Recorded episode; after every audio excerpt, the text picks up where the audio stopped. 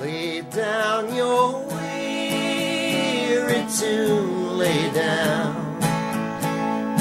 Lay down the song you strum. And rest yourself neath the strength of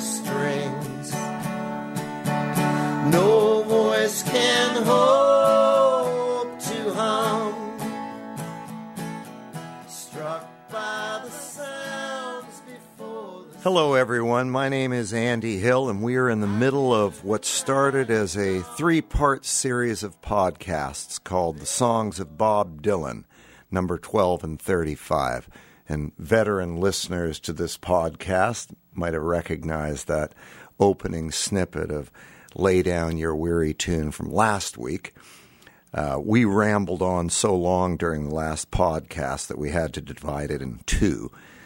And also, Renee, the lovely female voice you heard there, that's my music partner. She had to split town for Italy, suspiciously similar to when Suze Rotolo cut out on Bob Dylan and caused him to write Boots of Spanish Leather and Don't Think Twice. Intriguing. Hmm.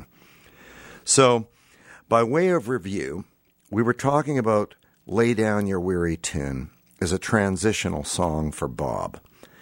It's a song that foreshadowed Dylan's movement from politics and social justice to mysticism. We mentioned that it was intended to close the album The Times They Are a Changin', but it was at the last minute replaced by Restless Farewell. For those of you not carrying around an encyclopedia, by the closing of Dylan's third album, in addition to the tremendous collection of protest songs on the times they are a changin', the world had, of course, heard Blowin' in the Wind, Masters of War, Oxford Town, and the astonishing A Hard Rain's a Gonna Fall. Taken together, these songs placed the 22 year old Bob Dylan like a colossus over folk music. And it should be noted that the three albums, the Freewheelin' Bob Dylan, The Times They Are a Changin', and Another Side of Bob Dylan, were recorded in about a 15 month stretch. The song, which began this discussion, is only one of about 20 that didn't even make the final cut on any of those records. So, when Dylan sends out his Dear John letter to protest music in the form of my back pages, I was so much older then, I'm younger than that now. It should be noted that all this is happening with telescoped intensity. He's looking back on and separating himself from material written within the previous year, not decades ago.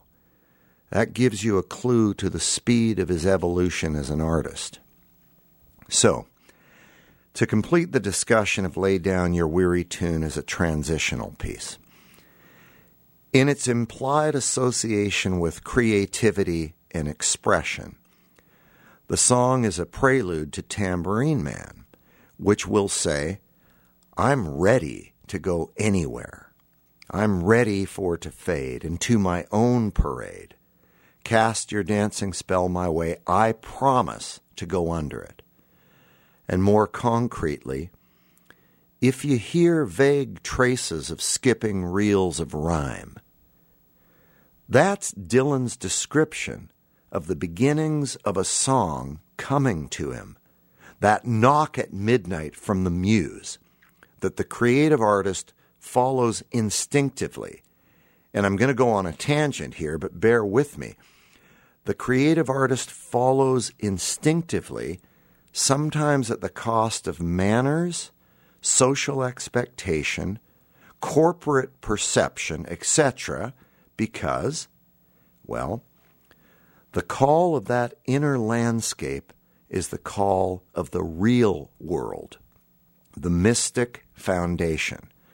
Everything else, the interrupted dinner party, the Grammy Lifetime Achievement Award, the Tom Paine Award, the Nobel Prize, the well wisher on the street, the hippie knocking on your door in Woodstock. That's the illusion. Lay Down Your Weary Tune is also related to Chimes of Freedom, which, since Renee isn't here to argue, I'll say categorically I'll stand in my underwear on her coffee table stacked with Beatles and Joni Mitchell albums and state that it's the best song ever written. Oh, I can hear her. Whoa, what about yesterday? What about Imagine? What about both sides now? Come on! Leaving aside that we wouldn't even have Imagine or both sides now if Bob Dylan hadn't eviscerated disemboweled and incinerated the parameters of popular music. If he hadn't, in about a year's time, previously transformed what was an exclusively disposable art form with a small a into a vessel that could carry the themes so elegantly put forth by John and Joni. Here's why Chimes of Freedom is the greatest of them all from its riveting images like the sky cracked its poems in naked wonder, a line that lay down your weary tune is a precursor to, to lines, whole sections, so accumulative in empathy, reason, and what I'd call a willingness to bear witness. For example, for each unharmful, gentle soul, misplaced inside a jail, we gazed upon the chimes of freedom flashing. I know of no other line that fires on so many of the cylinders that connect us as human beings. And there it is, on the radio, in the hands of Roger McGuinn and the Byrds, in a top 40 song. Why do we gaze at things? Some people gaze and are reminded that they have to pick up cornflakes at the store. And some people think of each unharmful, gentle soul misplaced inside a jail. If this internal world is the real world, and that external world is illusory, and Dylan knows or feels this, it goes a long way to understanding how Dylan so often seems to disappoint when he fails to behave like Leonard Cohen or Bruce Springsteen when he receives a public accolade. I like to think of it like this if you're a monk meditating in a wooden room with four walls, as the studious and disciplined Leonard has done, the external world is one thing. But if you dwell primarily in the bustling big city, the more famous you become and the more worldly opportunities there are available to you, the bigger and more powerful the illusory external world appears to be.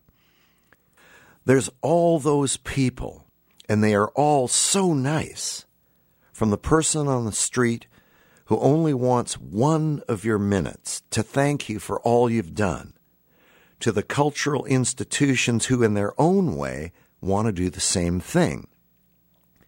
In my theory, Dylan was probably born with the capacity to disengage. He was too young to have accumulated the life experience that would have generated that kind of wisdom. Mike Scott of the Waterboys, in his masterpiece, The Whole of the Moon, might well have been speaking of Dylan when he said, I wandered out in the world for years. You just stayed in your room. Or, I wondered, I guessed, and I tried.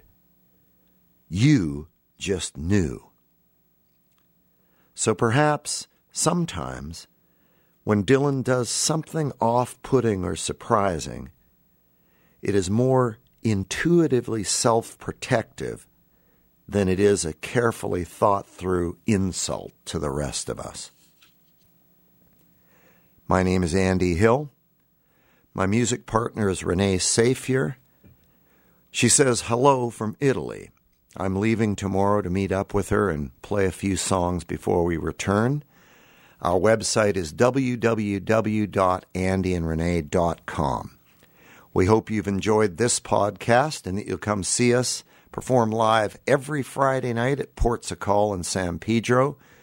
Please tune in next week for the twice delayed discussion of Black Diamond Bay as we continue to discuss the songs of Bob Dylan, number 12 and 35.